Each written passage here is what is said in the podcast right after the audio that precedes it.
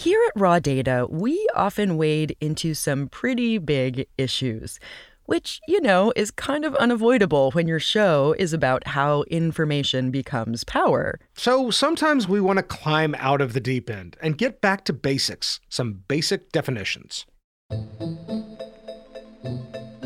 This is a Raw Data Bite, a little podcast about empowering you with information.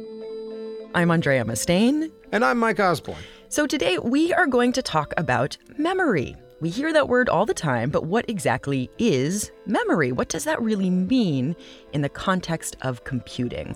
Well, we are going to explain that. When we talk about memory, that's the part of the computer that allows you to access information and data for a short period of time. With some help from our explainer in residence. My name is Kantwon Rogers, and I am currently a second year computer science PhD student at the Georgia Institute of Technology, where we sat him down in front of a microphone. But you, you can still hear me though, right, Kantwon? Yes, but your video is frozen. Right. I'm sure. I hope I'm making a really, really great expression. So let's dive into today's topic memory. So, Mike, how do you think about memory in a computer? I mean, I guess I think about it like memory in my brain. You know, I have these ideas, they're somewhere in the background, and uh, I kind of hope they'll they'll show up when I need them. uh, and then I and then I guess a computer I hope is maybe just a little bit better than that. Well, that's really similar to how I think about it. And as Kantwon says, how most of us typically think about memory. A lot of the times we equate memory to how we think about ourselves having like a memory, something that we're able to just store stuff indefinitely. Mm-hmm. But in a computing system, there is a difference between the term memory and the term storage. Aha, okay. That sounds like it might be a pretty important difference memory and storage. Yeah, they basically work together to kind of recreate how we think about how memory functions in us, in humans. Storage that is saved indefinitely. No matter when you turn off your computer and things like that it's saved. Uh, so when you start up again it'll be back there and you haven't necessarily lost everything. An analogy that i like to think about is in the realm of food because i do like food.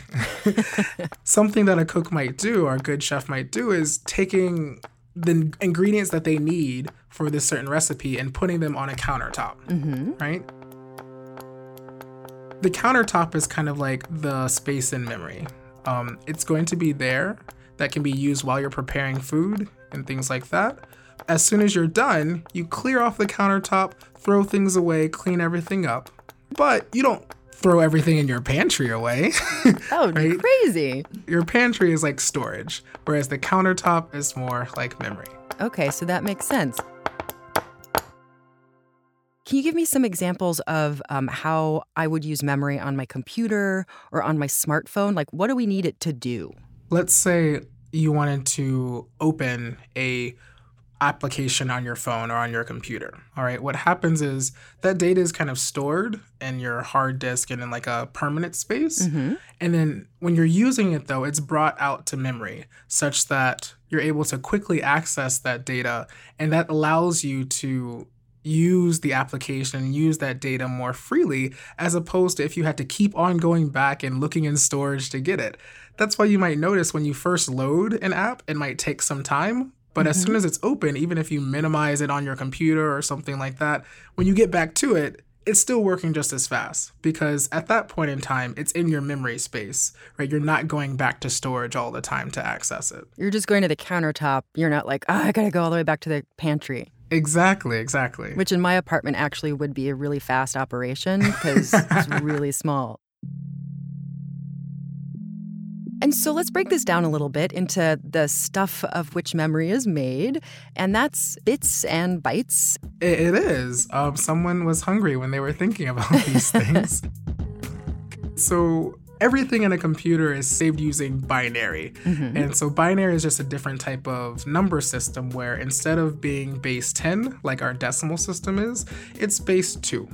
Right? So instead of having 10 numbers like 0 through 9, it only has 2. It's just 0 and 1. And so in terms of a computer, when we talk about a bit, that is just a singular 1 or 0, a singular piece of data.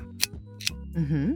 And then when we talk about a byte, that's a collection of eight bits of data. Okay. So when you have eight numbers together, that makes a byte. And funny enough, what do you think it's called when it's half of a byte? So like four bits. Half, I have no idea. A half of a byte? That'd be so unsatisfying. A little taste? I know- A taste. A little, t- oh my goodness, you could be a computer scientist. That's very close, right? I mean, so it's it's it's called a nibble, actually. Wait, which I that's find, an official term? It is, it is. Oh, that's really Um, and- cute. the point is, bits and bytes are the ingredients, just to continue this metaphor. Right. So you have all these bits and bytes in storage in the pantry, and then you bring them out onto the counter into your memory. and you whip up a delicious digital experience. So, like using Photoshop or working on an Excel spreadsheet. Mmm, yum. I can't believe that all of this is happening based on some glorified ones and zeros. That just blows my mind. Um, I think it's actual magic. it seems like magic. Let's delve into some of the history a little bit here because I wanted to talk about RAM, which stands for Random Access Memory.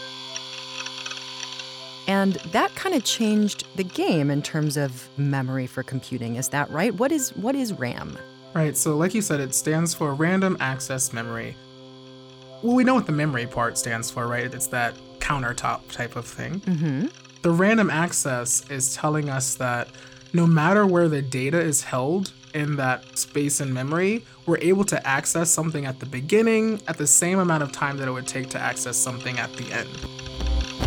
This is not true for storage all the time. Okay. That's equivalent to like if you have to go to your pantry, you have to scan it from top to bottom every time, which takes a lot of time to find what you actually need. mm-hmm. And so that's what RAM stands for.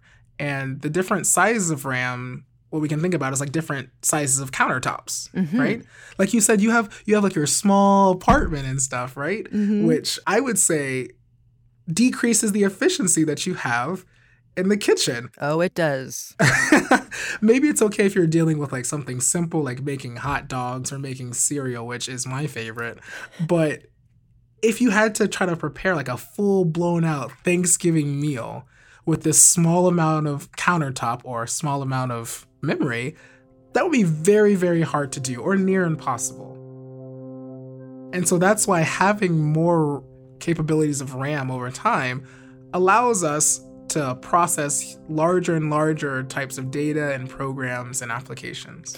So RAM kind of changed the game in terms of how we could access data, which changes the sorts of applications that we would build. Yes, and the, the applications we can build and the applications we can run, and what is feasible and what is not feasible. So, what is next? If memory and the things that people are building to uh, harness, hold, do memory, I'm not sure what the right verb is here, but if those are getting smaller and smaller, what are things going to be like in the future, say 10 years from now? How is memory going to be more powerful or capable? This entire conversation, we've been talking about memory that's kind of physically on a device, right? But you might have heard the term like the cloud floating around hmm, lately. I have. the cloud, what it essentially is, is it's a off-device type of memory. So instead of having memory saved actually on a physical device, it's saved on the internet. And this might not sound like a huge thing, but it's it's it's changed the game where now lots of different devices can be saving all of their data into the same spaces on the internet and having all of their data being processed together in order to make intelligent decisions. Let's say in the future, like self driving cars that can communicate with each other over the cloud on the internet, sharing data, processing data. You'll have your toaster and your refrigerator being able to talk to one another to kind of make intelligent decisions about what you should order next. So, cloud computing in itself and having that memory not necessarily be confined to a physical device is going to change the game over the next 10 years. It already is, but it's going to be even more so. It is really incredible to think about what the cloud means for all this. The fact that this is what can make self driving cars possible, basically a kind of collective memory. Yeah, it's like weirdly poetic, but with a dash of Skynet, right? All these data from individual cars, or, you know, any device, really, all getting dumped into one bucket in the cloud so that all the data can interact. That is extraordinarily powerful. And also brings up some issues with security. I mean, if all those data are getting moved off our private devices into this shared space, that seems like it could be, you know, a place where hackers might go. There's some vulnerabilities there, mm-hmm. which seems to be a kind of trade off that we often see with technology. There's definite upsides, but there's also risks. Yeah, yeah, it's true. But I, for one, will welcome our self driving robot overlords if we can use all their shared memory to stop them from tailgating. That just makes me mm. so angry. It's so dangerous. Have I told you about my invention to stop tailgating? No. Well, it involves lasers. uh, how far along are you with this? Is this well, like patents or? You know, I'm working on the blueprints. You know, I keep forgetting to carry the one, but it's going to be great. You basically tag people with lasers